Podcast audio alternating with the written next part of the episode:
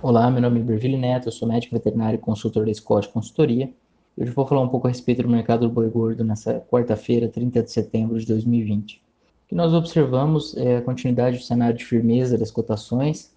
Nós temos uma, uma oferta, embora com algum aumento insuficiente para atender a demanda, agora a proximidade da virada de mês dá fôlego para os preços, os frigoríficos precisando comprar para se abastecer, gerar a produção é, para o abastecimento do varejo, consequentemente espera ali daquele período de melhor consumo de início de mês, pagamento dos salários.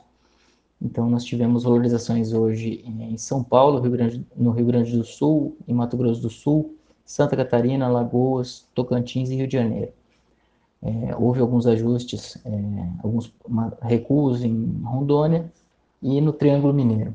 Mas, é, em geral, onde o mercado tem tido ajuste negativo são são movimentações mais pontuais, mais uma acomodação do que efetivamente uma mudança de tendência. Então, o, o cenário geral do mercado é de preços firmes. Claro que nós já viemos com valorizações há, há algumas semanas, há meses, no caso, e em algum momento a tendência é que esse mercado se acomode um pouco e, e, isso, quando ocorre, pode vir acompanhado de algum recuo um pouco mais súbito não uma mudança, não uma volta de patamar anterior de preço, os fundamentos do mercado são positivos, são, são pra, promissores para a precificação do boi, mas esse ajuste é, normalmente ocorre após altas mais fortes.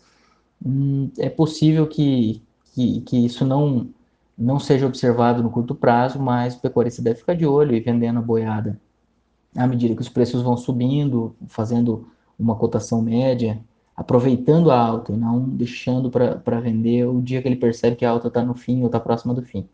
Mas, apesar dessa, dessa indicação, né, que é uma indicação um pouco mais geral, o que nós temos para o curto prazo é a expectativa de preços firmes e com possibilidade de valorização. Essa primeira quinzena de outubro vai ser de, de consumo melhor, o que tipicamente é observado na primeira quinzena, exportações seguem bem e outubro, é, ao longo de outubro, nós devemos ter um, um, câmbio possivelmente ainda mais atrativo para as exportações. E isso é mais um fator aí positivo para a precificação do boi gordo.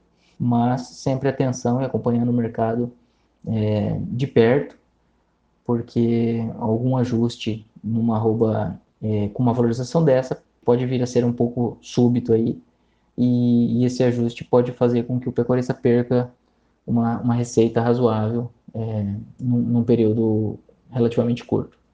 Ressaltando e, reiterando, os fundamentos do mercado são positivos, isso aí seria o que nós esperamos, é o que, o que é possível que ocorra, é uma acomodação em algum momento desses próximos meses aí até o final do ano.